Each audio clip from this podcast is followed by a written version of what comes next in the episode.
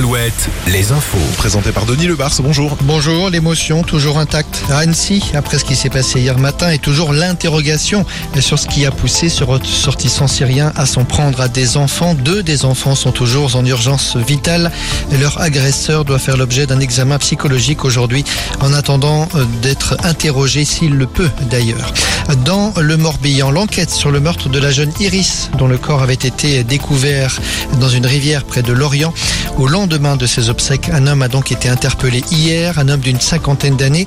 Il figure dans le fichier des délinquants sexuels. Sa compagne a également été placée en garde à vue. Le procureur doit faire un point en fin de journée. À Laval, 12 lycéens en garde à vue après le bizutage d'un élève. Les faits remontent au 22 mai dernier dans l'internat du lycée agricole de la ville.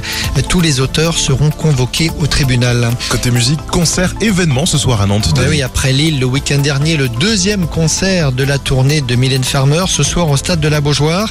Le troisième, ce sera demain soir au même endroit, deux fois 30 000 personnes, des fans stationnés sur place depuis dimanche dernier, une scène de 60 mètres de large, une logistique impressionnante. Sacha Réau Renault est la responsable communication d'Au Spectacle, l'organisateur de l'événement à Nantes. C'est un véritable challenge pour nous parce qu'un concert de cette ampleur, euh, pour un organisateur local comme nous, ça n'arrive qu'une fois tous les 15 ans à peu près. Donc euh, on est vraiment sur un dossier XXL euh, qui est vraiment euh, assez rare. Au Vieille Charrue, une première cet été. Pour la première fois, le festival proposera un concert traduit en langue des signes, le concert de soprano, là où les personnes qui interpréteront les paroles en langue des signes seront diffusées sur écran géant. En sport, eh bien, les demi-finales du top 14 ce week-end. Premier match entre Toulouse et le Racing 92 ce soir.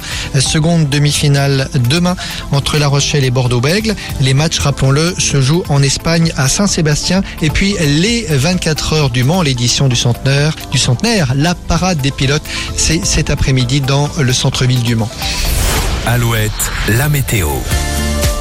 La météo, les orages donc, un ciel bien chargé, bien menaçant cet après-midi sur l'ensemble de nos régions.